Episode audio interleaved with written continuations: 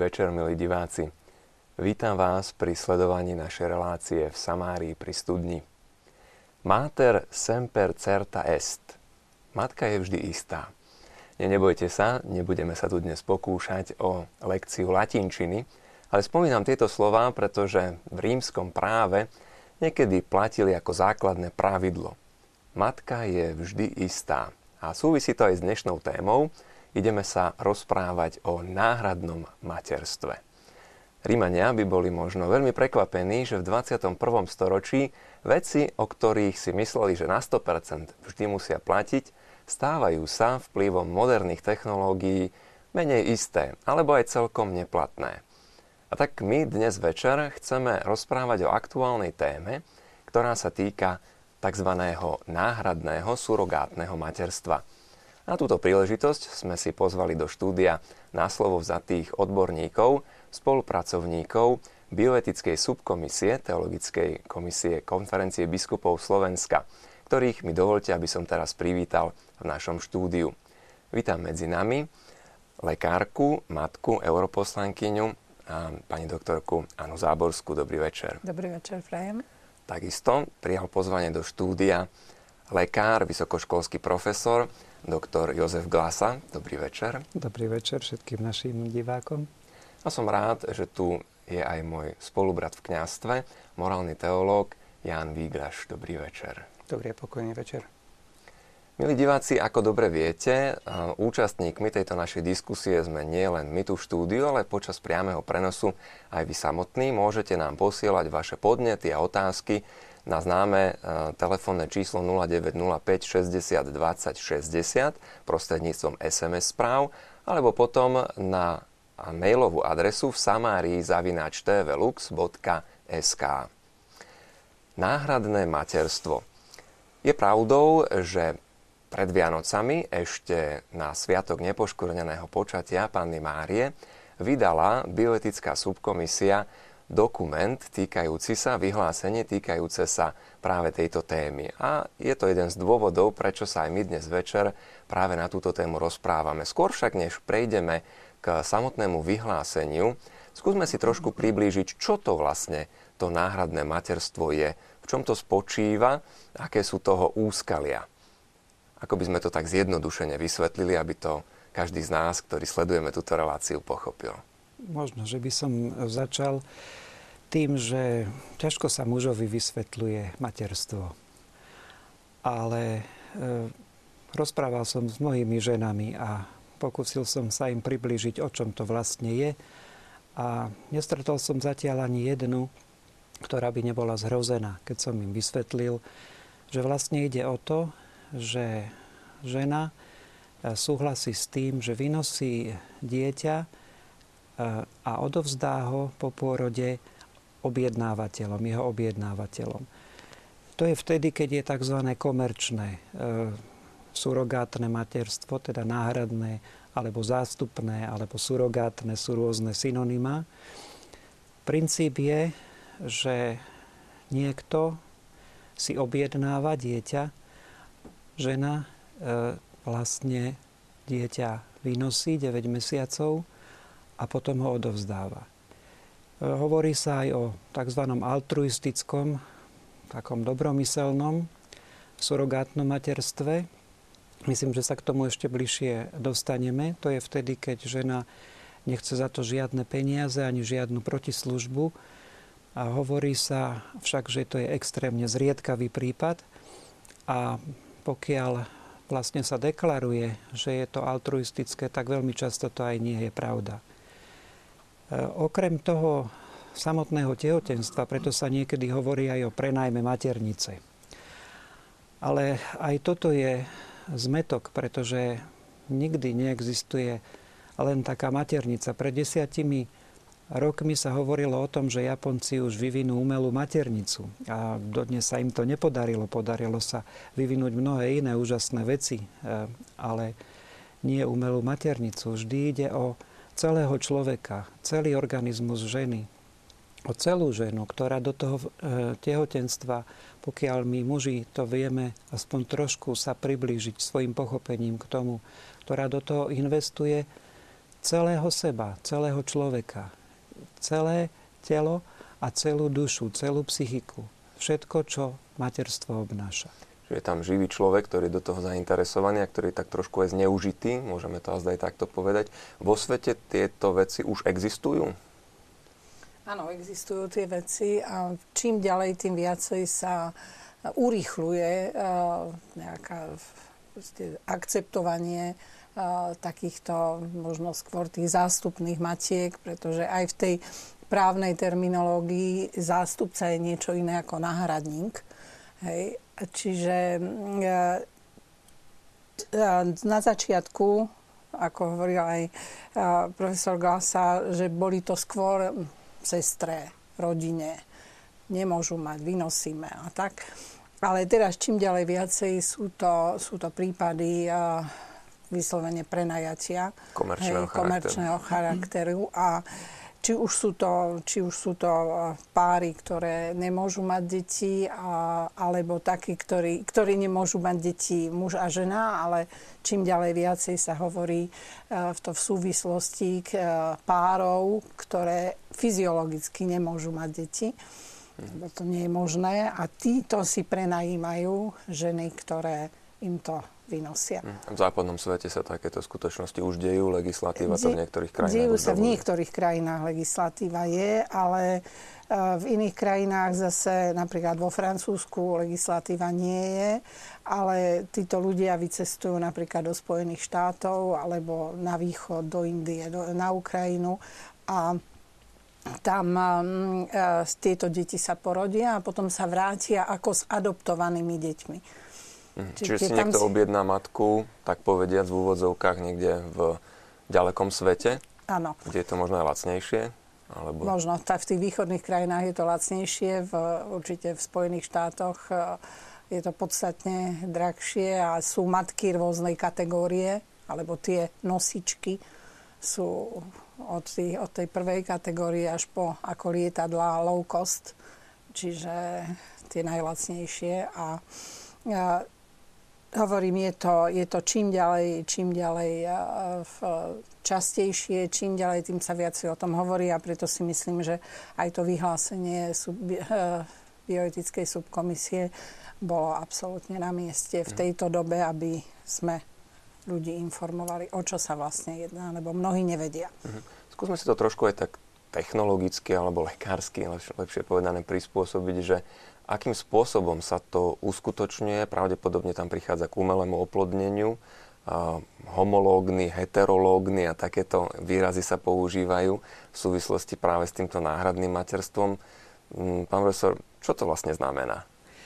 Tak je to pomerne komplexná záležitosť. E, ten najtradičnejší spôsob je umelá inseminácia ženy, e, kedy sa použije buď e, aj tá terminológia je taká veľmi, ja sa ospravedlňujem našim divákom, že tá terminológia sama o sebe je rozporúplná. Takže inseminácia s použitím semena tzv. kontraktujúceho otca, teda toho otca, ktorý si vlastne objednáva tú ženu a to dieťa, spolu možno so svojou manželkou alebo so svojím partnerom alebo aj ako samostatná osoba. Tam všetko vidíte, že sa hromadí nezmysel na nezmysel a rozpor na rozbor a paradox na paradox. Um, tá inseminácia je najčastejšie umelá, aj keď e, by si človek vedel predstaviť aj prirodzenú insemináciu. To zasa nesie so sebou ďalšie morálne a iné problémy. E, potom e, pochopiteľne nastupujú ďalšie možnosti. Keď e, ide o manželov alebo o dlhodobo žijúceho muža a žena, ženu spolu.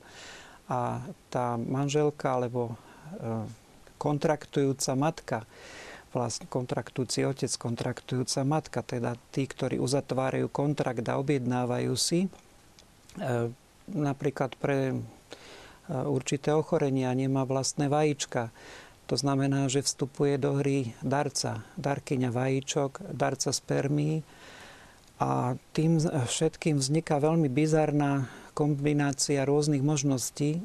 V tom najjednoduchšom prípade vlastne to dieťa, objednané dieťa, ktoré sa má narodiť, má piatich alebo šiestich rodičov. A... Ako to máme rozumieť? Piatich alebo šiestich? Áno, hovorili ste, že matka je istá, ale má napríklad tri matky. E, také dieťa v tom bizarnejšom prípade, keď ide aj o darkyňu vajíčok, Takže mm, genetická matka je tá, ktorá dáva tú pohlavnú bunku, vajíčko a teda genetickú informáciu, ktorá je v tom obsiahnutá. Potom je gestačná matka, a niekedy sa hovorí aj o gestačnom surogátnom materstve, ktorá teda dáva svoje telo, maternicu, 9 e, mesiacov to dieťa živí a nie len živí. To je oveľa ako dnes vieme z e, medicínskych poznatkov, ide o veľmi komplexný proces, kedy z tej zigoty, z toho embria vlastne postupne sa vyvinie to dospelé, nie dospelé, ale to dieťa, ktoré sa narodí. A tam vieme, že ten organizmus matky je nesmierne dôležitý. E, tá komunikácia na biologickej úrovni, molekulárnej úrovni, cytokinovej úrovni, psychologickej úrovni a tak ďalej je nesmierne dôležitá a zásadne ovplyvňuje, aké to dieťa bude.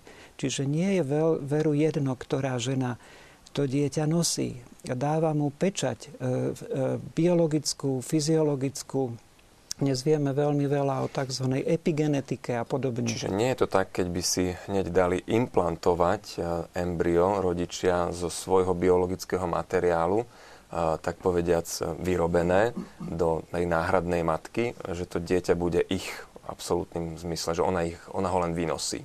No to je ten paradox, že to dieťa bude síce genetiku mať od nich, ale veľmi veľa biológie, biologického, psychologického, ostatného bude mať od tej ženy, ktorá ho nosila. To je veľmi dôležité a veľmi dôležité je to pochopiť aj preto, aby sme porozumeli, je to inak aj v našom stanovisku našej subkomisie zdôraznené, že tu vlastne ide o klamstvo a o podvod aj na, e, na týchto rodičoch a na mnohých tých ostatných, ktorí sa toho zúčastňujú. Mhm. Janko, ty si teológ.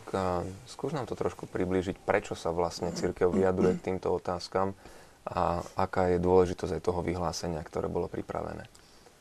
No tá dôležitosť je tu preto, lebo tieto veci už vo svete bežia a začína sa o nich stále hlasnejšie hovoriť. Práve preto, že, že narastá počet párov, ktoré majú problémy s plodnosťou. A nemusia byť neplodní, možno naozaj majú len zníženú plodnosť a a tým, že, do, že medicína išla nesmierne dopredu, tak do nej vstúpil aj biznis, pretože túžba po dieťati je jedna z tých najprirodzenejších túžob, nesmie, veľmi silných.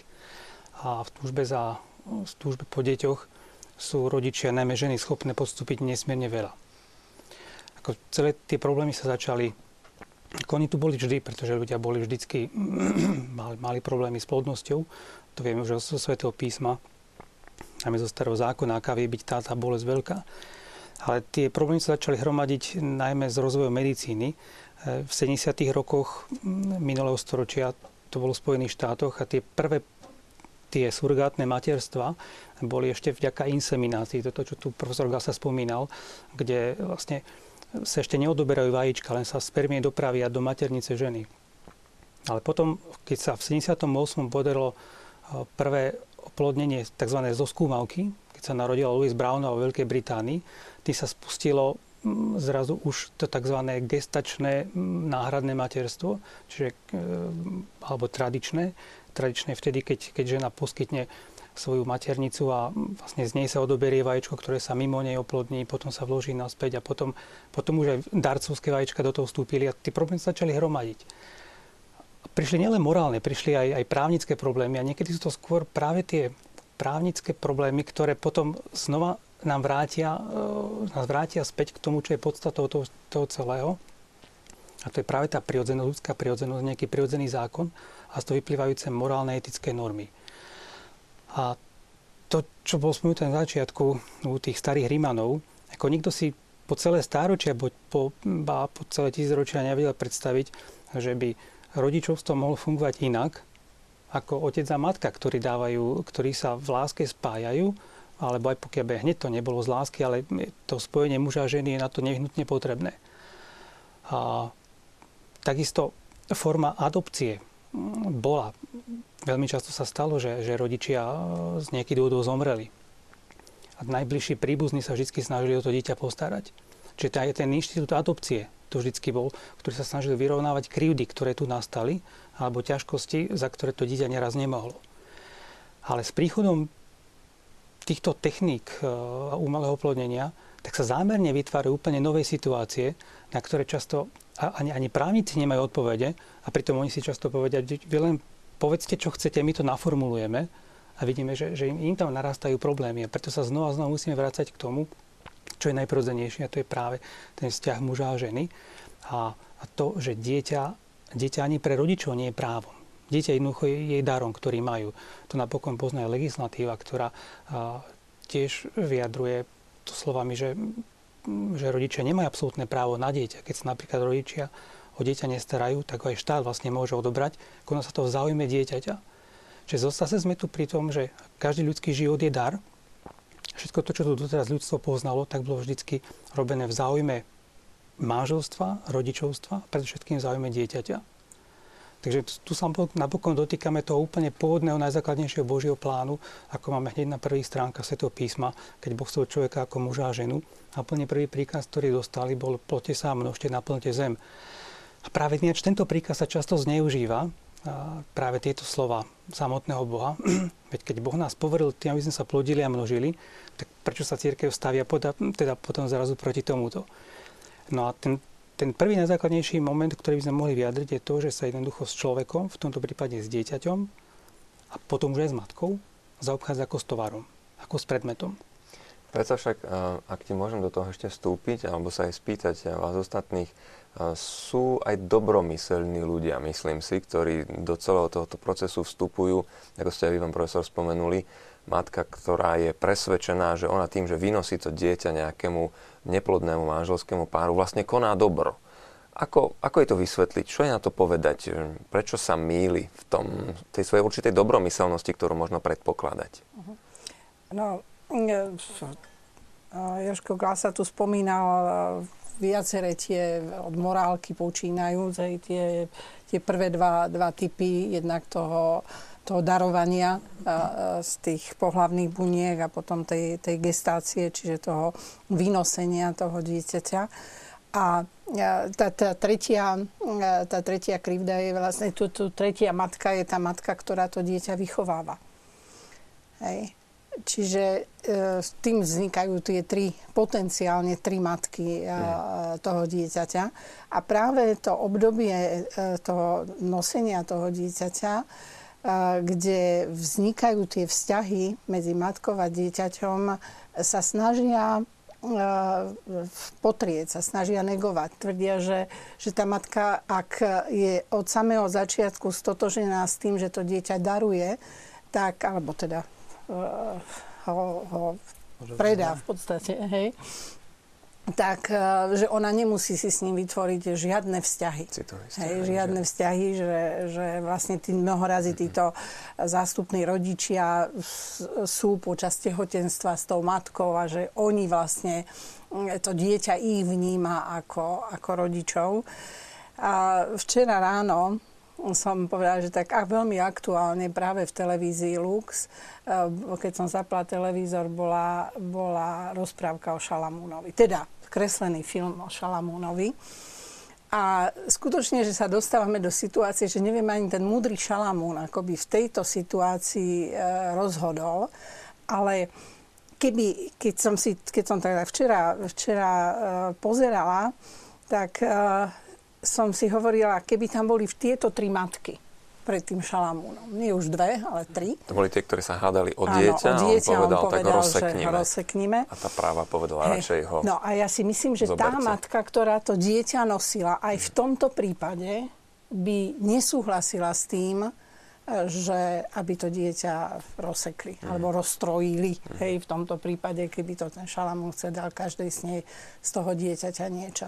Čiže Práve, teda ona, ona podľa, podľa môž, môžeme si nahovárať čokoľvek, ale ona má najúžší e, vzťah a ona je vlastne obeťou celého toho procesu tiež rovnako ako to dieťa, pretože mnohé tie matky počas tehotenstva sa rozhodnú, že si to dieťa nechajú.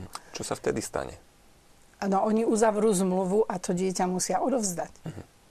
Čiže, Hej, čiže to dieťa je zaplatené, tá zmluva je, je naplnená, tá zmluva je platná, uh-huh. ale je zaujímavé, že ak sa to dieťa narodí choré a tí rodičia chceli, teda tí e, ten, ten tretí, tretí a tí objednávateľia chceli mať zdravé dieťa, tak v tom prípade je to dieťa nechajú. Alebo ak sa zistí počas tehotenstva, v Kanade sa stalo, že bolo podozrenie na to, že sa to dieťa narodí s Downovým syndromom, čiže mongoloidné dieťa, tak núčili tú matku, aby uh, išla na potrat. Hm. Hej. Čiže sa ide to až do takýchto... Čiže tam v podstate prichádzame ku komerčných trh. vzťahom, že si určia, my takéto kvalitu nechceme a treba to odstrániť, či to ty chceš alebo nechceš. Nechce, aj tí rodičia si vyberajú hmm. spôsob pôrodu tí rodičia chcú, aby to dieťa sa nenarodilo prirodzenou cestou, ale, ale pomocou cisárskeho rezu, aby náhodou sa niečo počas e, toho tehotenstva, počas toho pôrodu nestalo. A oni to dieťa chcú zdravé, aby pekne vyzeralo. A tak, ale už nikto sa potom, hlavne v tých chudobných krajinách, nepostará o tú ženu, ktorá je v podstate po operácii. A mnohé ženy, hlavne v Indii, zomierajú práve po takýchto pôrodoch, lebo nemajú zabezpečenú zdravotnú starostlivosť. Myslím, niekde v Thajsku bol dokonca prípad taký, že keď sa narodilo jedno dieťa chore, jedno zdravé, tak to zdravé si zobrali a to chore nechali rodičom. Už v Spojených štátoch bolo niekoľko veľmi zaujímavých súdnych precedensov. Ešte v 80. rokoch už niekoľko tých prípadov bolo aj sfilmovaných. Úplne prvá žena, ktorá vstúpila do takého tradičného tohto surogátneho materstva bola Elizabeth Kejnová v 80. rokoch, ktorá sa ako prvá žena potom stala aj veľmi hlasnou kritičkou celého tohto procesu. Potom bolo zase veľmi zaujímavý prípad. donosila dieťa pre niekoho áno, áno, áno, mm. áno. A práve potom, potom neskôr si to, si to celé, celé je to tak nejako došlo a stala sa veľmi, veľmi hlasnou kritičkou toho všetkého. V 86. zase bol tzv. Akože prípad dvojičiek e, Novakovských v Spojených štátoch, kde matka vynosila dvojičky chlapčeka a dievčatko a ten pár, ktorý si toto objednal, tak chcel len jedno dieťa, toto druhé nechcel. Potom tento pár začal bojovať aj o to druhé a zase súd práve im prisúdil tým biologicky, tým rodičom, ktorí si to vynosili, teda vlastne tej matke, ktorá bola normálne vydatá. Takže, vlastne oddelili áno. tých súrodencov navyše. Hej? A dá sa práve mm. ukazuje zase, zase to, možno, kde je celá tá morálka v tom, v tom v podklade toho všetkého, že jednoducho odozdávanie života od človeka nie je obyčajná reprodukcia to, čo môžeme robiť so zvieratami, ako nemôžeme robiť človekom. Tam ide o ľudské osoby. Ide o, ide o dieťa, ide o matku. A jednoducho ten, ten komerčný záujem vie, niekedy, vie byť niekedy naformulovaný veľmi humánne. Na toto treba tak pamätať, že sa veľmi často budú používať citové argumenty. Keď sestra môže pre svoju sestru vynosiť, alebo dokonca keď matka vynosí pre svoj, svoju dceru. A už tam nastavujú nám problémy. Keď matka vynosí pre svoju dceru, dieťa porodí čo? Teraz svoje dieťa či svoj, svoj vnúča? Zase... Alebo dcera pre svoju matku. Alebo, no a tu už... Čiže tam už nikto nevie, čo je stará mama, kto je vnúčka. Vôbec a... nie. Tradičné pojmy začínajú sa rozpadať v podstate. Áno, je to, je to veľmi bizarné a paradoxné a e, pani poslankyňa spomínala niektoré hrozostrašné prípady, ale tie rôzostrašné prípady v tých krajinách, o ktorých tu bola reč, to je India predovšetkým e, a Ukrajina a niektoré iné krajiny, e, tá hrôza je masová. Tá hrôza je masová. To nejde o jednotlivé ženy. To ide o tisíce žien ročne, alebo 10 tisíce dokonca. To sú neuveriteľné čísla.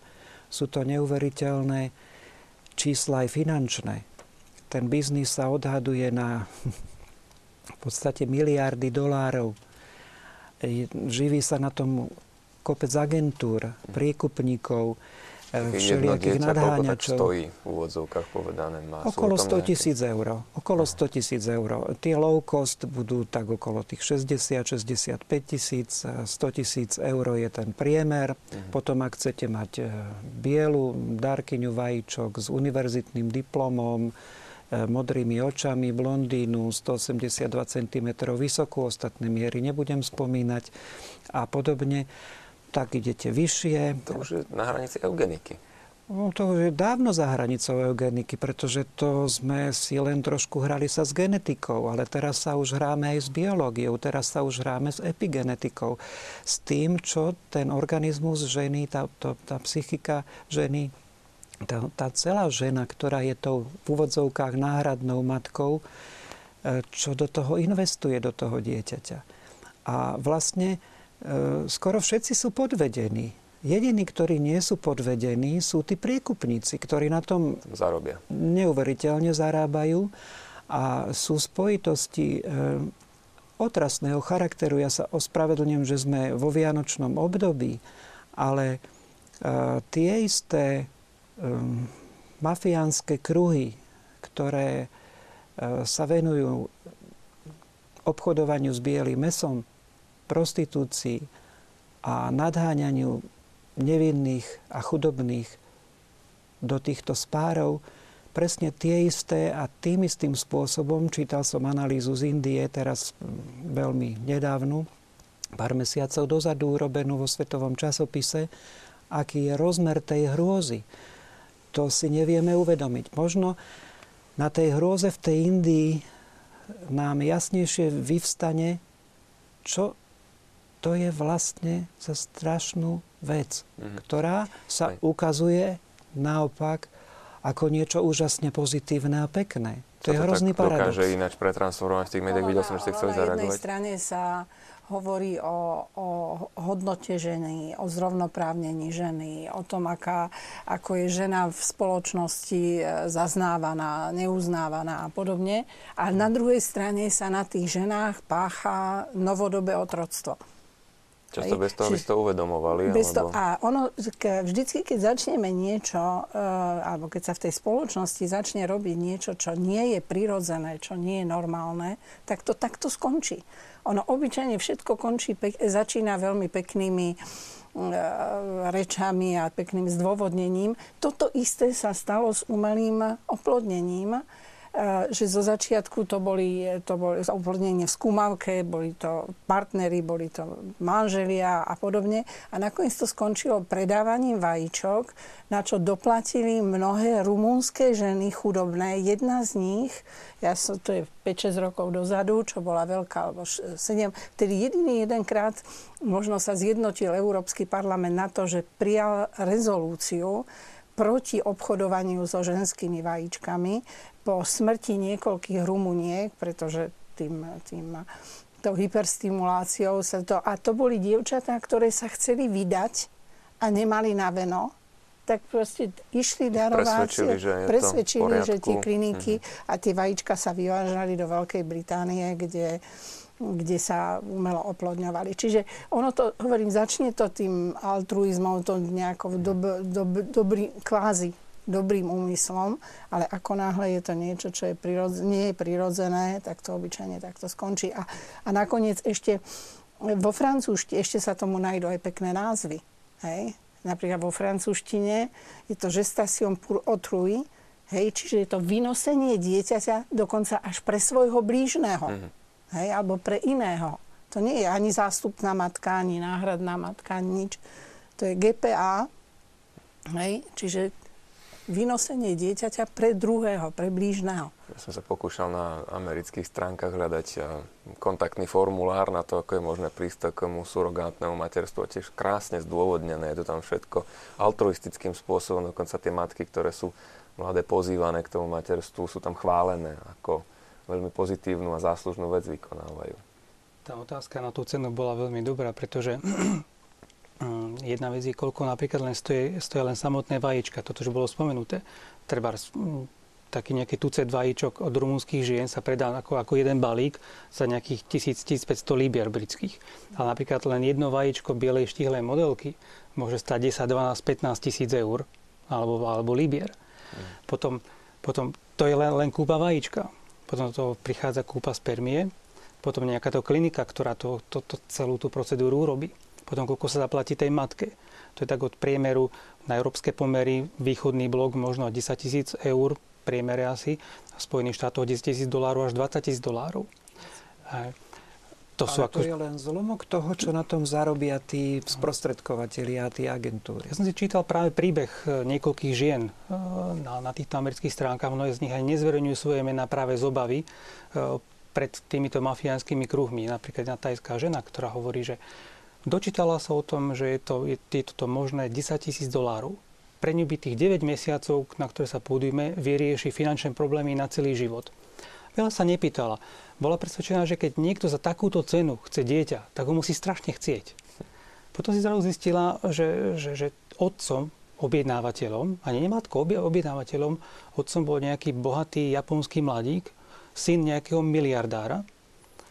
Potom sa dozvedela, že vlastne bola súčasťou celej siete, že okrem nej mal objednaných nejakých ďalších. Bolo to v Tajsku, keď, keď celé toto keď celé, celé prasklo, tak e, vojenská vláda, ktorá tam je, tak celé toto zastavila, chce momentálne zmeniť zákony. Urobili razie v tom dome našej, napríklad v dome, v ktorom sa on zdržiaval, 9 náhradných matiek, ktoré sa už starali o 9 už vynosených detí, ktoré mali odozdať a prebieha vo viacerých azijských krajín aj vyšetrovanie tohto. To jasný obchod s ľuďmi. Jednoznačne, akurát, že je to tak perfektne pripravené, že, že veľmi pravdepodobne ho zatiaľ nebudú mať čo obviniť, e, lebo, lebo tie zákony sú tam často deravé alebo neexistujúce. Prípadne ak aj sú, tak, tak e, majú výborných právnikov, ktoré majú celé to tak naformulované, že tie štáty majú problém zniesť žalobu pr- proti týmto ľuďom. A zase potom, to sú tie kategórie napríklad chudobných žien, ktoré sú niekedy negramotné alebo len veľmi málo gramotné. V Spojených štátoch zase, e, pani europoslankyňa to spomínala, sú iné kategórie žien. Tak napríklad sú najlepším e, artiklom na to ženy z nižšej strednej triedy. Nie úplne, nie úplne chudobné, ale napríklad manželky vojakov, ktorí majú svojich manželov na misiách, sú navyknuté na určitý životný štandard a nejakých tých 10-20 tisíc dolárov im veľmi pomôže si ich životný štandard zvýšiť. S tým, že je to záležitosť na 9 mesiacov, na jeden rok. A preto napríklad oni nechcú vyslovene úplne najchudobnejšie ženy v Spojených štátoch, ale chcú práve z nižšej strednej triedy. Hm. Napriek tomu, že takéto skutočnosti sú podľa mňa známe zákonodarcom, tieto veci postupujú. Postupujú v západnom svete a je možno šanca, že prídu aj k nám časom. No sú niektoré krajiny, ktoré majú povolené, ale myslím si, že práve, práve tie posledné dva roky, odtedy ako boli hlavne vo Francúzsku manifestácie proti zákonu manželstvo pre všetkých, tak v tomto zákone, alebo následne po ňom, mal byť prijatý zákon práve o umelom oplodnení a v náhradnom alebo zástupnom materstve v, v párov rovnakého pohľavia. No a vtedy sa vlastne vo Francúzsku vzbúrili a povedali, že teda tak dosť. Hej, a začali manifestácii. Nedávno bola veľká manifestácia práve proti náhradnému materstvu e, na úrovni Rady Európy. Je výzva, je petícia od novembra kde sa vyzývajú štáty Rady Európy, aby zakázali, aby vlády zakázali, aby Rada Európy, ktorá združuje 47 krajín sveta, čiže nie len e, krajiny, ktoré sú v Európskej únii, sídli v Štrasburgu, tam, kde chodieva e, profesor Glasa, e, tak chcú, aby striktne jednoznačne bolo zakázané, pretože je to otvorenie trestným činom a, za, a porušovanie základných ľudských práv aj tej ženy, aj toho dieťaťa.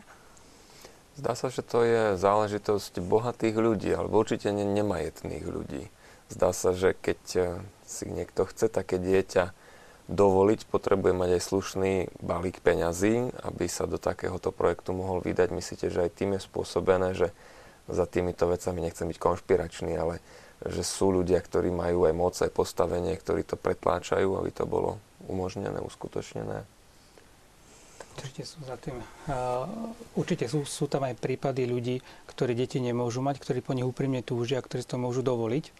V tom prípade je to vlastne obchod s biedou týchto ľudí, ktorým sa ponúkne čosi ako, ako veľmi výhodné, čo im súčasná medicína umožňuje.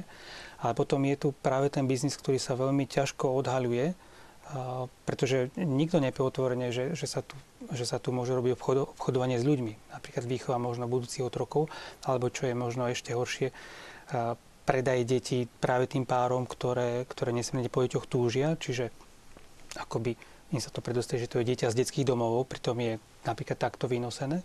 Alebo potom už asi ten najhorší biznis je úplne, že deti na orgány čo ako o týchto veciach sa vie pred desiatimi rokmi práve tu na Slovensku. A, mm, investigatívni novinári z, verejnoprávnej televízie e, sa do týchto prípadov pustili a, a vtedy vtedajšie mieste zdravotníctva ako rovno o tejto možnosti uvažoval, pretože e, bol to, bol to pár, ktorý si tu nahádal matku na, na Slovensku a sa ozvalo veľmi veľa žien, ktoré bolo ochotné na to, do toho ísť.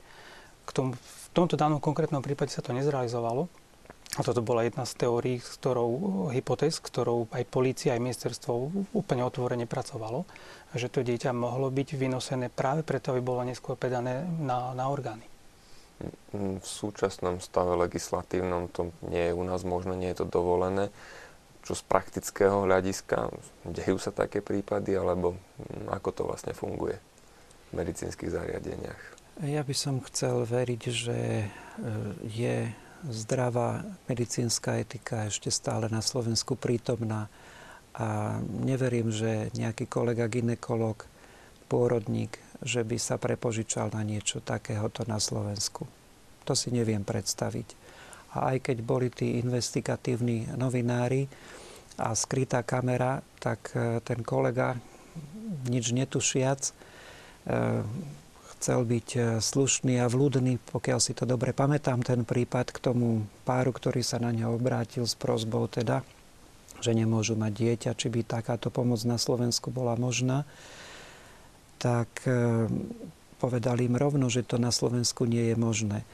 Na Slovensku to nie je možné a je to protiprávne z viacerých dôvodov, aj keď nie, neexistuje zákon, ktorý by to výslovne zakazoval, ale z kombinácie viacerých zákonov, e, ktoré platia, predovšetkým zákon o rodine, ako je definovaná matka a niektoré ďalšie veci, nechcem tu zachádzať do podrobností, tak prakticky to vylúčujú na Slovensku.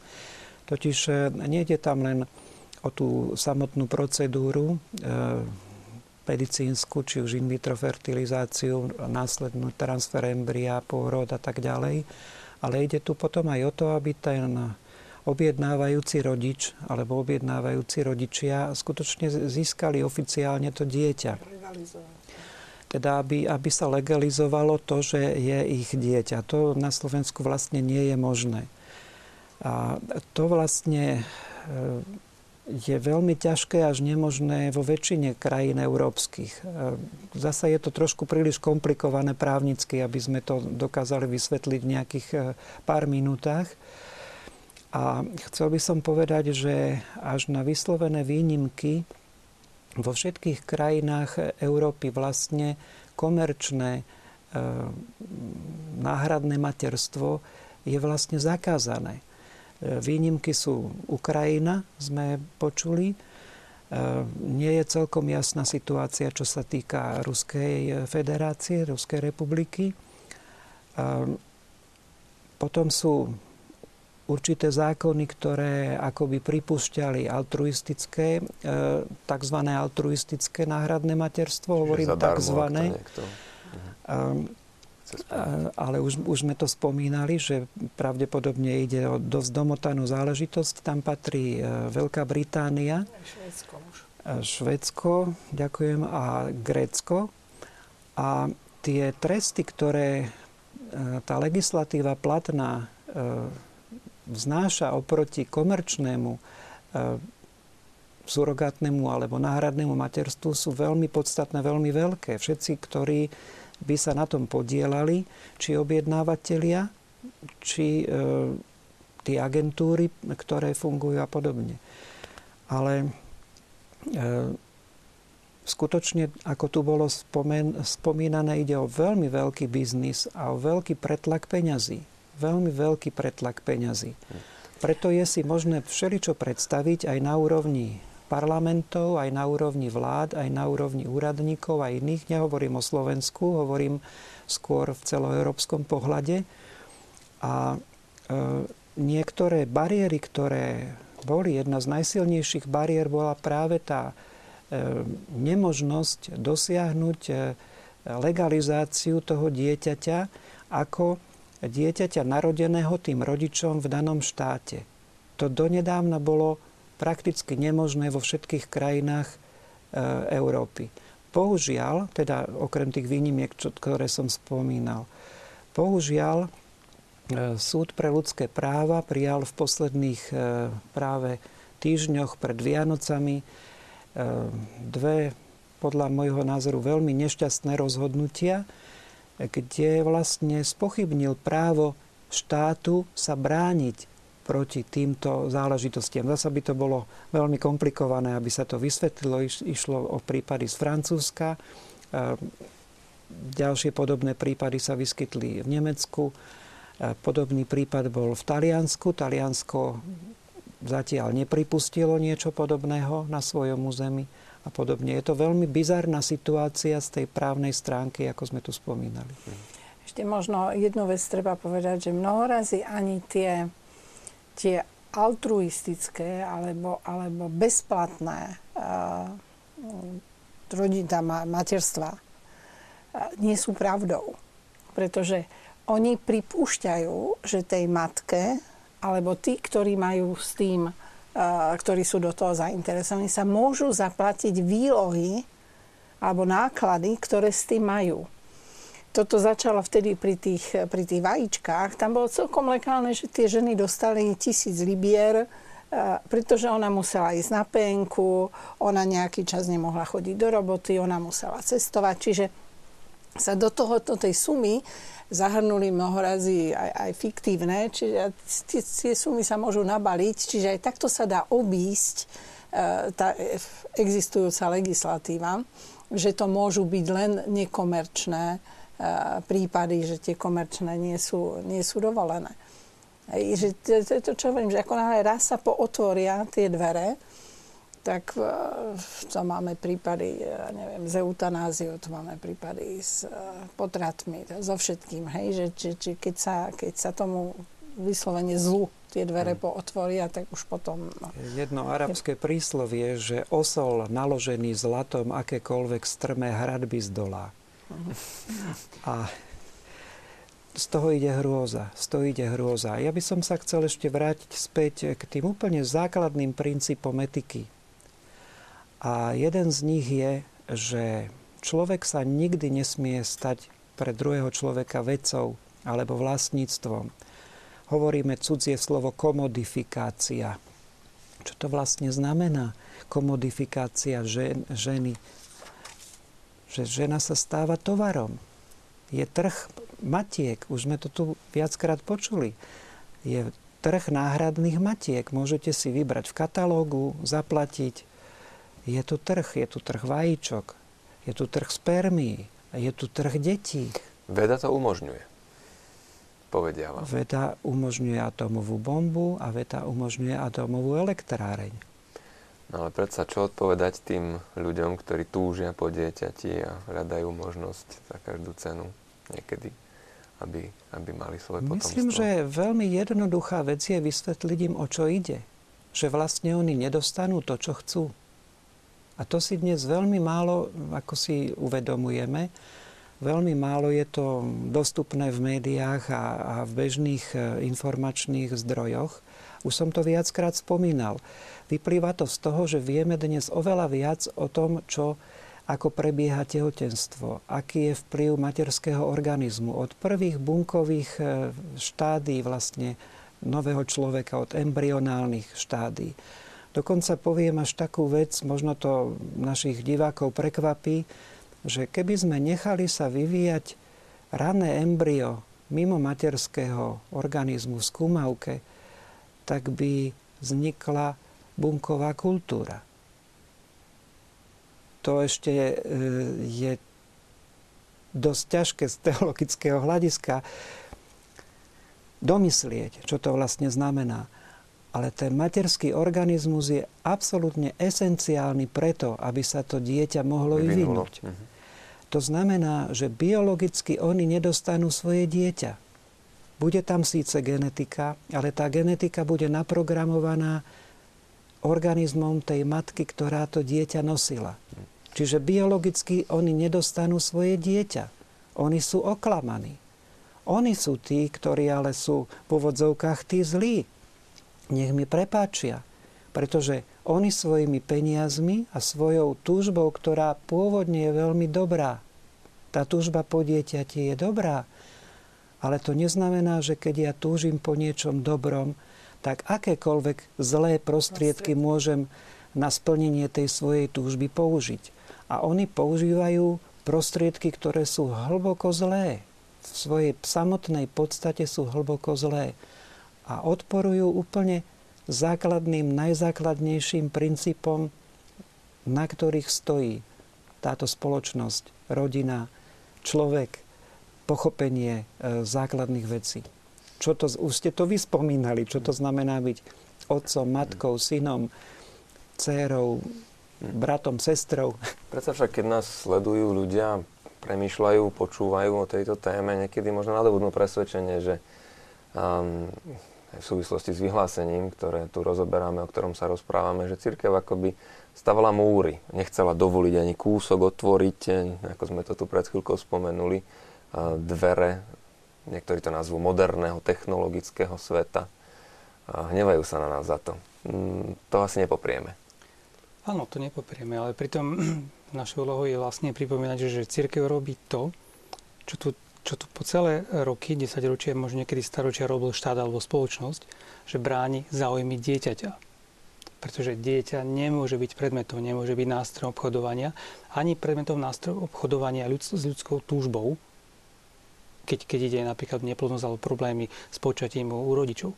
Ale rovnako bráni aj dôstojnosť a záujmy Pre ženy, ženy a ktorá rodičov, je zneužívaná na náhradnú matku. No to je vlastne úplne, to bolo to spomenuté komodifikácia, že vlastne tá maternica stáva komoditou, čiže vlastne predajným artiklom. Tovarom. V Spojených štátoch, v Spojených štátoch tam, kde, kde má asi najväčšie skúsenosti s týmito vecami, tak sú celé hnutia, ktoré majú ako svoj slogan not for rent, not for sale. Nie ani na prenájom, ani na predaj. Že dokonca tie ženy, niektoré, ktoré trikrát toto podstúpili, hovoria, že prvý dva, prvé dva razy mi to prišlo ako celkom úplne normálne, prirodzené. Dokonca sme mali vytvorený vzťah s tými rodičmi, ktorí to objednali. A pri treťom raze, keď som narazila na tých, ktorí, ktorí absolútne sa o mňa nezaujímali, ktorým išlo len, len o, to, o to dieťa, aby ho mali, a dokonca som, som si uvedomila, že im ani o to dieťa nejde, tak si vtedy uvedomila, že som sa stala obyčajnou komoditou pre nich. Že moja maternica bola pre nich len čisto záležitosťou biznisu. A si spomenul tú otázku, že, mm, že ľudia povedia, že veda to umožňuje, tak vidíme, že je to právo, tá legislatíva medzi tým kľúčkuje, lebo si vedomá toho, že uh, legislatíva, že, že veda nemôže všetko. Keď tu boli spomenuté tie vajíčka a spermie, tak v civilizovaných krajinách je totiž nie, nie je dovolené obchodovanie s orgánmi. To môže byť len, len zdarma. Dar, to môže byť dar. Či, ani či, s tkanivami. Ani, ani s tkanivami. A tu skladka keď máme darcovské embria, alebo spermie, alebo vajíčka, potom embria, tak máme tu ľudské tkaniva. Ono to spadá do týchto kategórií. Keďže sa s tým nesmie obchodovať, tak to právo medzi tým kľúčkuje a títo tzv. darcovia, spermí alebo vajíčok, dostanú finančnú kompenzáciu za podstupený čas, riziko a námahu. Hm, hej, takto je to naformulované. sa to inak. Takže. A pritom každému je jasné, že, že, že sa tu platí za toto. Hm. Mimo, a zase mimoriadne veľa paradoxov to obsahuje v sebe, rozporov, veľmi, veľmi hrubých. A my stále, stále musíme pripomínať to, že ľudské rozmnožovanie nie je čistá reprodukcia a človek sa nikdy, nikdy nemôže stať predmetom, nástrojom alebo prostriedkom obchodovania. Musí sa pozrieť na záujmy dieťaťa, záujmy žien, ktoré sú takto zneužité a potom záujmy manželov, rodičovstva. A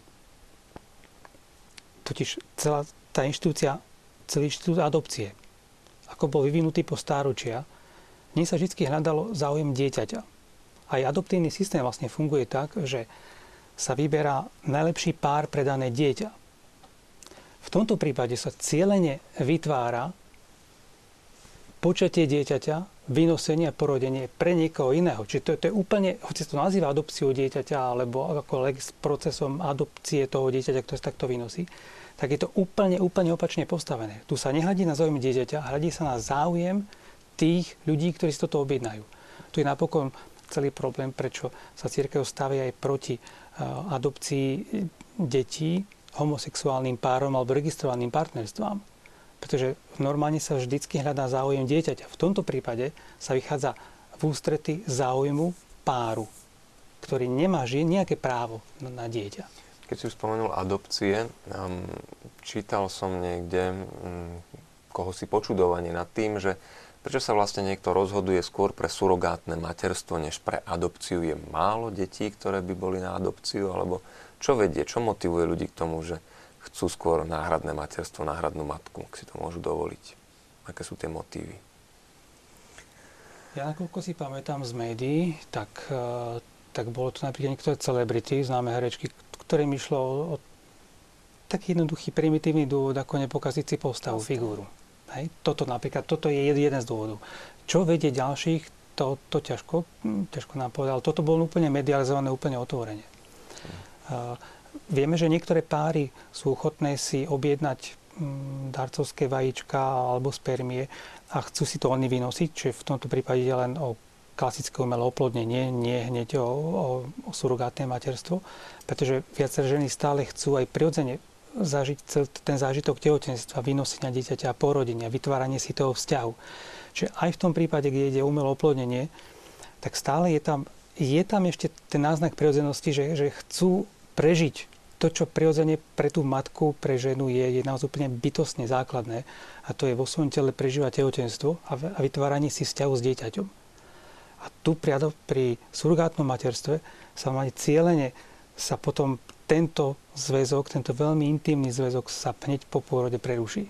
Ale to má mnohé psychologické a iné dôsledky, jednak pre tú ženu, ktorá to nosí a musí sa vzdať toho dieťaťa, ale aj preto samotné dieťa, pretože zrazu sa e, prestrihajú všetky tieto jemné e, väzby, ktoré tu sú a to nie sú maličkosti.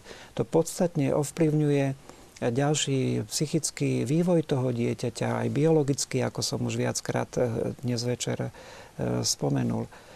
Takže vlastne už som hovoril, že vlastne všetci sú podvedení.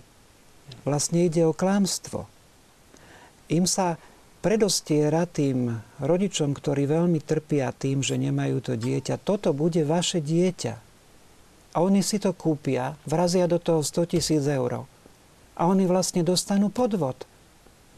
Oni by rovnako dobré dieťa mali aj z tej adopcie. Možno povedať, že je to uhol pohľadu, ktorý...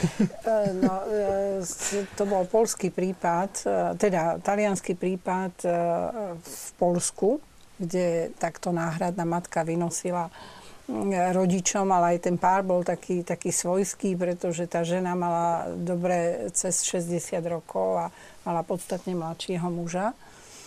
No a takto im matka vynosila dieťa mimo Talianska a potom prišli domov a chceli si ho eh, legalizovať. A povedali, že sa to nedá v Taliansku, tak povedali, že si toto dieťa chcú adoptovať. A ešte predtým zistili, že tam bol podvod ešte, ale nehovorili, že to boli jej vajíčka s hyperstimuláciou a a jeho, jeho mužské pohlavné bonky. Nakoniec, keď e, urobili testy, tak zistili, že to dieťa vôbec nie je ich. Tak teda povedali, geneticky, že, geneticky. A potom, Podobne pot... ako zistili nedávno, že chceli biele dieťa, narodilo sa čierne, no. že sa niekde pomýlili. A potom, e, potom chceli, aby, aby si ho mohli adoptovať. A ani to im nedovolili, lebo povedali, že v takomto páre nie je zaručená budúcnosť toho dieťaťa. Že nemôžu dovoliť matke, ktorá má 65 rokov, aby si adoptovala dieťa, lebo že platia už vtedy rovnaké podmienky pre tento pár pri tej adopcii, ako patrí pre všetky ostatné páry a to dieťa nakoniec skončilo v detskom domove. Paradox. Hej. Hej, čiže, čiže proste ľudská tragédia. Ale ja sa vrátim k tej vašej otázke predtým, že prečo Predtým bolo viacej, že ľudia chceli adoptovať deti a teraz chcú mať vlastné deti. ja myslím, že to je tiež jeden z tých, z toho posúvania tej hranice, čo je ešte možné a čo je ešte, ešte dovolené. Veľmi si spomíname, ešte aj u nás je taká diskusia, teraz možno v súvislosti s referendum, bude sa o tom hovoriť viacej. Prečo by si páry rovnakého pohľavia nemohli adoptovať deti z detských domov? U nás sa to ešte prezentuje takto, lebo chudence deti a niekto, kto ich má rád, si ich môže adoptovať. Ale v tom Francúzsku už nechcú deti z detských domov. Už chcú mať svoje vlastné deti, ktoré im vynosia náhradné matky, alebo prípadne, ktoré sa narodia z umelého oplodnenia u žien. Hej? Čiže tá, tá, tá možno tá sebeckosť alebo to úplne popretie niečoho prirodzeného, lebo to je ešte tiež jeden z tých, eh, z tých aspektov, ktorý treba možno zobrať do úvahy, že je tu, že je tu negovanie e, prirodzeného poriadku, ktorý v tom svete je. Sa snažia presvedčiť ľudí, ktorí to robia, možno nie, len, nie tí dílery, hej, tí možno až tak ďaleko nerozmýšľajú, ale je tu ústa skupina ľudí, ktorá chce presvedčiť e, túto spoločnosť, že všetko je dovolené, že tu nie je nejaký prírodzený poriadok, ktorý by sme mali, mali rešpektovať. rešpektovať. Možno otázka, hej? že do akej miery ešte dnešný človek verí v nejakú prírodzenosť a v nejakú antropológiu. Vidíme napríklad americké spoločnosti, niektoré dokonca dávajú príspevok na to, aby si mohli pohlavné bunky mladí ľudia, ich zamestnanci odložiť niekde do mrazničky, aby v produktívnom veku nemali deti, ale však je to pohodlnejšie, môžeme ich mať neskôr. Zase dnešný človek nám možno povie, že tak ste spiatočníci, veda to umožňuje, je to komfortnejšie pre život a nakoniec tak môžem sa slobodne rozhodnúť, či si to dieťa teda e, sama príjmem, alebo my ho príjmeme ako rodina v 20 30 alebo ho dáme na neskôr, na nejakú 40 keď to veda bude schopná realizovať, alebo ho dáme donosiť niekomu druhému. Ja by som nechcel ako si strašiť, ale je taká anekdota, že pán Boh odpustí vždy, človek niekedy a matka príroda málo kedy. To znamená, že na tom dieťati z toho surogátneho materstva je výsačka. 100 tisíc eur.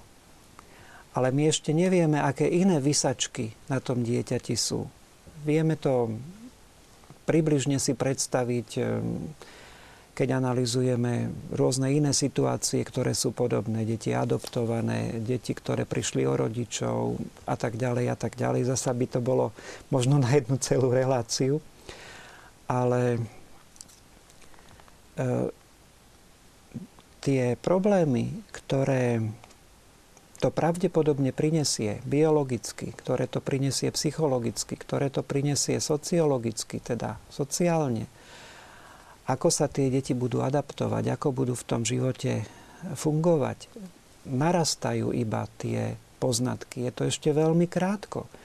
Ale vlastne my robíme e, experiment na všetkých tých deťoch, ich rodičoch, na tých surogátnych e, matkách. A ja teda ako človek, ktorý robí výskum v biomedicíne, žasnem, že takýto masový experiment sa tu vlastne deje bez akýchkoľvek základných eh, mantinelov, ktorý je obvyklý v čomkoľvek inom. Som však presvedčený, že keď budete trošku hľadať po internete, tak nájdete celú zmes štúdií, ktoré to podporia. Budú hovoriť, že je to v poriadku, že to aj z hľadiska biologického, z hľadiska medicínskeho. Určite sa nájdú aj takéto názory. Pravdepodobne to bude tzv. bad science, zlá veda. Hej, to je veda, ktorá nedodržiava základné elementárne metodológie vedeckého výskumu. Neverím, pretože naopak narastajú štúdie, a nechcel som zaťažovať dnes večer s tým, ktoré ukazujú prvé vlastne priblíženia, čo to vlastne bude asi znamenať. A nehovoriac o tom, že, že sú, s tým, e, sú s tým spojené trestné činy. My nemôžeme súhlasiť s niečím, nech by ten úmysel bol neviem aký, altruistický a neviem, ako by sme niekomu chceli dať dobre, ale otvoríme dvere um, procedúre, s ktorou sú spojené vraždy, ublíženie na zdraví, podvody, obchod e, s bielým mesom, e, všetky, všetky tie najotrokárstvo, hej, e, moderné. Veľmi podstatné zneužitie človeka. Človeka, toho čiže, dieťaťa, čiže aj tej náhradnej matky nech by, nech by ten, uh, ten výsledok, ja netvrdím, že, že sa nenarodia deti, ktorých majú radi a ktorých, že všetko, všetko končí takto, ale, ale, tým, ale legalizáciou tejto procedúry Hej. Na tenký my, od, my ideme na tenký ľad a, a, a nevieme, ako to, ako to celé skončí. My musíme predchádzať trestným činom a nie uh, otvárať uh, Eh, otvárať im dvere a povedať za to, že niekoľkým sa vyhovie, tak to. To, aj to vyhlásenie má taký určitý preventívny charakter, aby sme sa nezobudili, keď už bude všetko za nami stratené. Určite. Možno to určite, tak chápať. Určite. Lebo niektorí ľudia sa zda pýtajú, že prečo práve teraz prichádza toto vyhlásenie. Áno, pretože potom, keď, keď, keby takáto legislatíva nastala, tak už je neskoro. Pretože veľmi ťažko je potom odstráňať takú legislatívu. To je možno prvá vec. A druhá vec je tá, že, že ako viacerí politici a biznismeni sa vôbec netajia tým, ako chcú meniť zákony, ako chcú napríklad vyvolať verejnú diskusiu o niektorých veciach. Budú dávať za príklady okolité štáty. Veľmi často sa nám povie, že v vyspelých krajinách je toto, toto, toto. To. Tak my vlastne vďaka tým, tým vyspelým krajinám, ktoré už majú aj určité negatívne skúsenosti. Napríklad v Spojených štátoch už začnú hovoriť deti, ktoré sú takto narodené, pretože najstaršie dieťa zo skúmavky Louis Browna bolo narodené v 78. a prvé deti z takéto surogátneho materstva boli narodené v 80. rokoch. A, ale väčšina, najväčšia, najväčší počet tých detí je práve z tých 90. rokov alebo z, z, z minulej dekády, čiže začínajú to byť tínedžery. A dneska vo svete sociálnych sietí tej informovanosti začne o tomto hovoriť. A tam sa naozaj viaceré štáty už zbadali a začínajú prijímať veľmi, veľmi reštriktívne zákony e, v tej, tejto oblasti. Čiže ako to, že, že ten boj za väčšiu slobodu, za, mm, za neobmedzenie vedy, ako ten tu bol vždycky. Ale vždy vtedy, keď sa nerešpektujú tie prirodzené zákonitosti, tak skôr či neskôr sa nám to vráti v forme nejakej absurdnosti. V niektorých prípadoch poukazujeme na to, čo tu už nastalo, v niektorých prípadoch na to, čo predvídateľne môže nastať. A práve preto je tu aj, aj to vyhlásenie, ktoré myslím, že veľmi jasne pomenúva, kde všade sa pácha krivda, ktorá ľuďom, ktorí majú ešte keď také kritické myslenie a trošku zdravého citu, tieto veci môžu byť veľmi jasné, keď si to pozrú. Mhm. Tým, ktorí nás začali sledovať trošku neskôr, môžeme povedať a pripomenúť, že sa dnes rozprávame o stanovisku subkomisie pre bioetiku Teologickej komisie konferencie biskupov Slovenska niektorým etickým aspektom tzv. náhradného materstva. Toto stanovisko má nejaké tri strany plus pár vysvetliviek. No, čo je teda jeho konkrétnym obsahom? Je tu viacero bodov, ktoré spomínajú voči komu všetkému je toto náhradné materstvo akoby nespravodlivé. Čo, ako takéto stanovisko vzniká, možno si povedzme, a, a ako teda prišlo na svet a čo je takým jeho hutným obsahom? Predpokladám, že to je dlhší proces. Tak áno, on vždy reaguje na nejaký aktuálny problém, ktorý nastane v spoločnosti alebo v cirkvi. To samozrejme najčastejšie, v spoločnosti, keďže sme biotická subkomisia a sa dotýkame problémov v oblasti prevažne medicíny, aj keď biotika je trošku širší pojem. A, takže máme možnosť vidieť, ako tá medicína ide, ide rapidne dopredu. Samotní lekári povedia, že, že to, o čom počuli pred desiatimi rokmi, sa nezdalo ako medicína snov. A dneska, dneska sa to robí na, na, na viacerých špičkových klinikách ale, alebo v nemocniciach. Takže tie veci sú jednoducho sú predvydateľné. Potom ako sme spomenuli, že, že niektorí sa, najmä politici, nedaja tým, že chcú meniť legislatívu. Prípadne už začínajú sa formovať aj vyslovene ako ideologicky. Takže aj, aj na toto reagujeme. No a potom samozrejme si už potom pozrieme, ako to funguje v jednotlivých krajinách, ako sa k tomu církev vyjadrila a prvé vyjadrenia veľmi komplexné máme už z roku 1987 z dokumentu Donum Vitae, ktorý vydala Kongregácia pre náuku viery. Čiže vidíme, že že, že, že církev veľmi prúžne vie reagovať na, na tieto problémy. A niekedy stačí len potom aplikovať to, čo už, to, čo už církev vydala na danú konkrétnu situáciu, to je úloha jednotlivých bietických subkomisí jednotlivých biskupských konferencií, aby v danej krajine reagovali podľa toho, čo církev vydáva všeobecne pre celú církev, pre celý svet na danú konkrétnu situáciu. Koľko ľudí je zainteresovaných do výroby takéhoto stanoviska? Koľko je za tým práce? Ak by ste nám to trošku priblížili. Toľko, koľko treba. Neviem, či by sme mali tu na zverejňovať know-how našej subkomisie, ale... Ide mi skôr o to, že či sú to skôr teológovia, kňazi, alebo je to mm, práve, aspekt daný na práve lekárov, odborníkov. To je zvláštne možno na tej hmm. súčasnej bioetike, že ona je veľmi multidisciplinárna. A zaznelo to už aj v našej diskusii, že je tu medicínske hľadisko, teda o čo vlastne ide. Ja som sa stále pokúšal ako si držať tejto nite počas našej diskusie a niekedy už to pochopenie vlastne tej biológie, tej medicíny poukáže na mnohé e, skutočnosti, ktoré vlastne potom sú veľmi podstatné pre to morálne hodnotenie, pre to teologické hodnotenie. Pochopiteľne Ehm, dôstojný pán Vigalaš spomínal tie právne záležitosti. Takže takisto to je jeden veľký balík problémov, ktorý treba, treba vždy brať do úvahy, zvažovať. Teologické aspekty, etické aspekty, filozofické a, a ďalšie, so, sociologické a mnohé a mnohé iné. Čiže vlastne podiela sa na tom ehm, celá tá subkomisia jej spolupracovníci a veľmi často pochopiteľne sa konzultuje ďaleko mimo. A v dnešnom globalizovanom svete môžeme povedať, že sa konzultuje celosvetovo. Čiže to e, stanovisko je vlastne takým amalgámom e, týchto všetkých hľadisk. Ale ako hovoril dôstojný pán Viglaš, vychádza z určitých otázok, ktorými sa obracajú veriaci alebo ľudia dobrej vôle alebo len záujemci na otcov biskupov.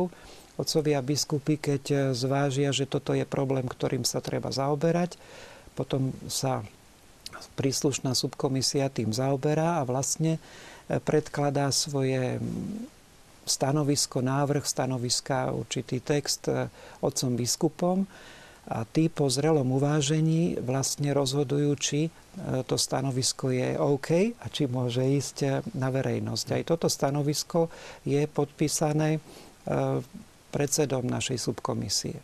Každopádne nefunguje to tak, že sa biskup rozhodne napísať nejaký text a vy už mu ho len pardon, spripomienkujete, ale je to práca odborníkov z danej oblasti. Nie je to teda len, že kniazská záležitosť, tak by som to povedal, alebo biskupská záležitosť. Ale teoreticky by to kľudne tak mohlo byť, že niektorý z otcov biskupov príde s takým nejakým textom, ale trošku žartom povedané, vôbec by sme ako si nemali problém každú vetu a každú slabiku a každú čiarku malinko e, uvážiť a prípadne, hľadiska zase. prípadne malinko polemizovať. Ano.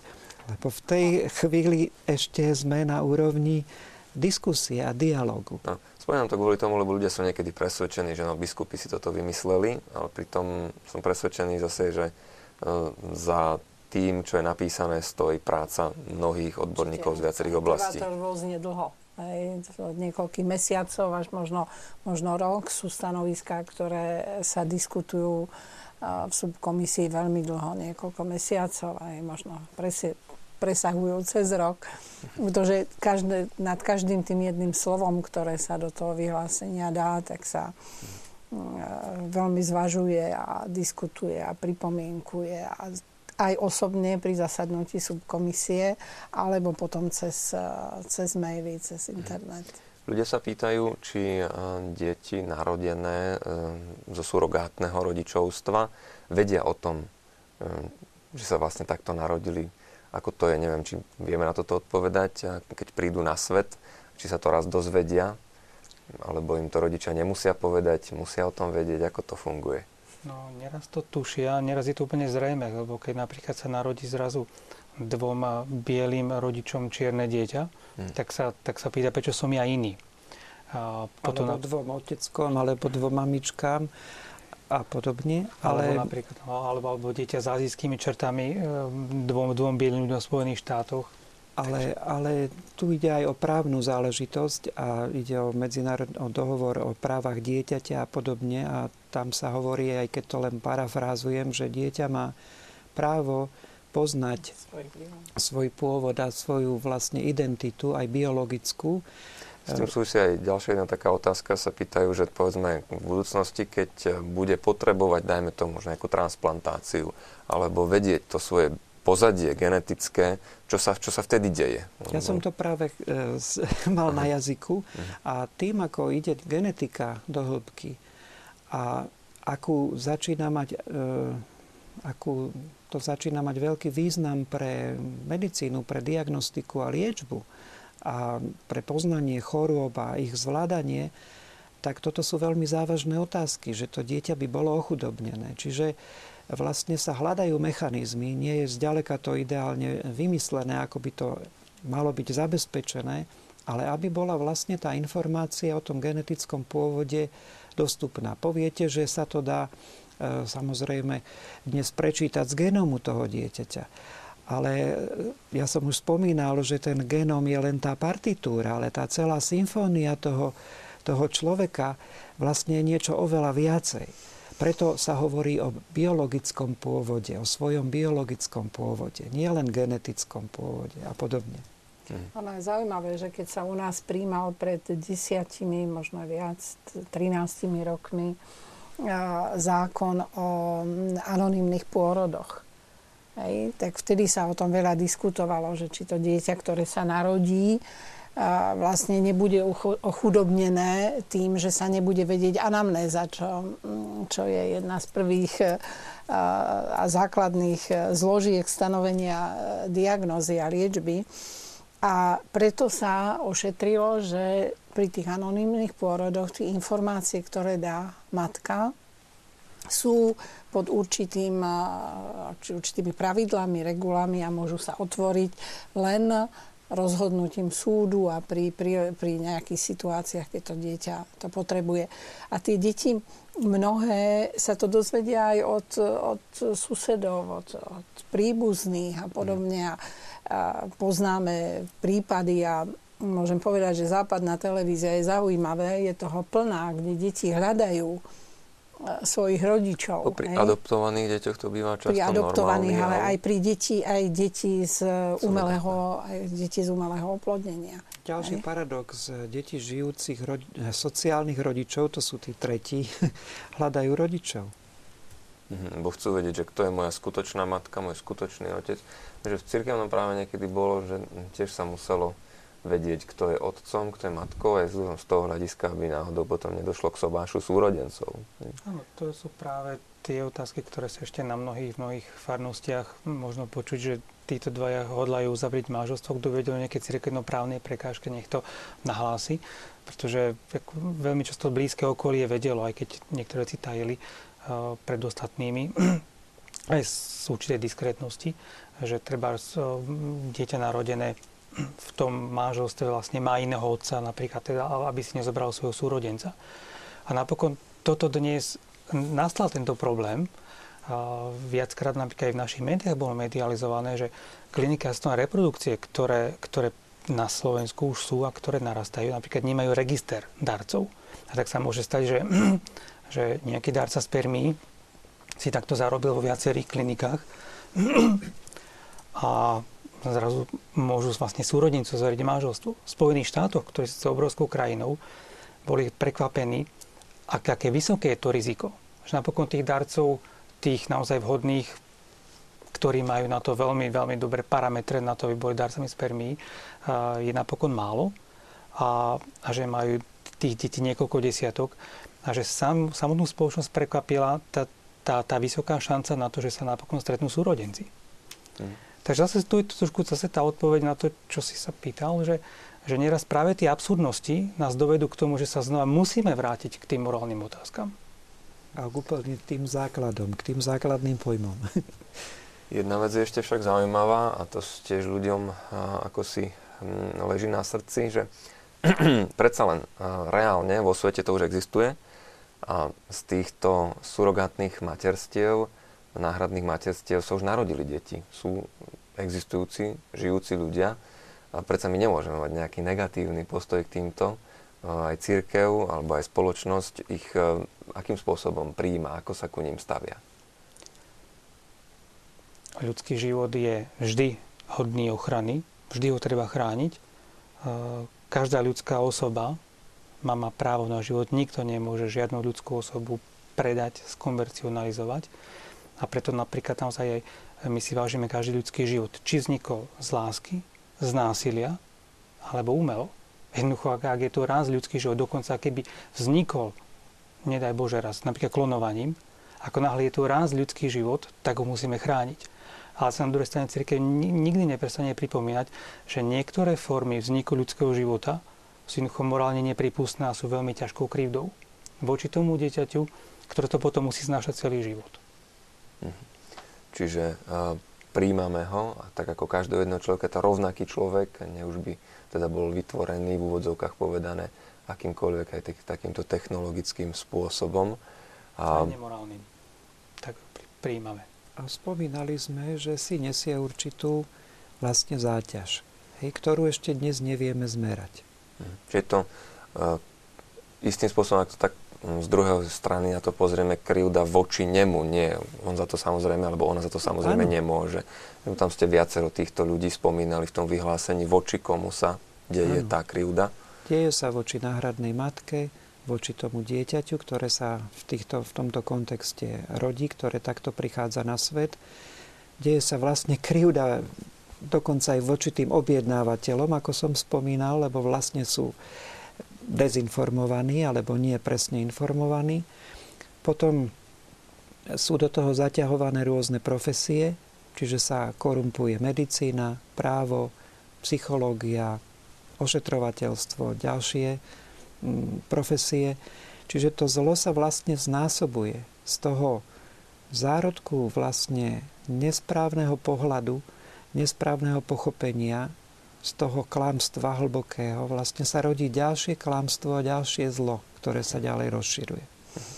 Ale je zaujímavé, že, že ako sa dostávajú tie informácie na vonok a ľudia, a či sú to mimovládne organizácie, alebo aj niektorí politici, alebo lekári začínajú o tom náhlas hovoriť, tak e, aj v tej spoločnosti odrazu to, čo bolo brané ako, ako e, skutok e, pomaly milosrdenstva pre niekomu, komu to dieťa vynosia, že sa tí ľudia spametávajú, že to nie je také jednoduché. Že preto je treba o tom, o tom nahlas hovoriť a ja si myslím, že keby skutočne tá, tá petícia, o ktorej som hovorila, ktorá vyzýva členské štáty Rady Európy, aby sa zakázalo zakázalo vo všetkých európskych krajinách surogátne materstvo, aby sa ukázalo na tie nebezpečenstva.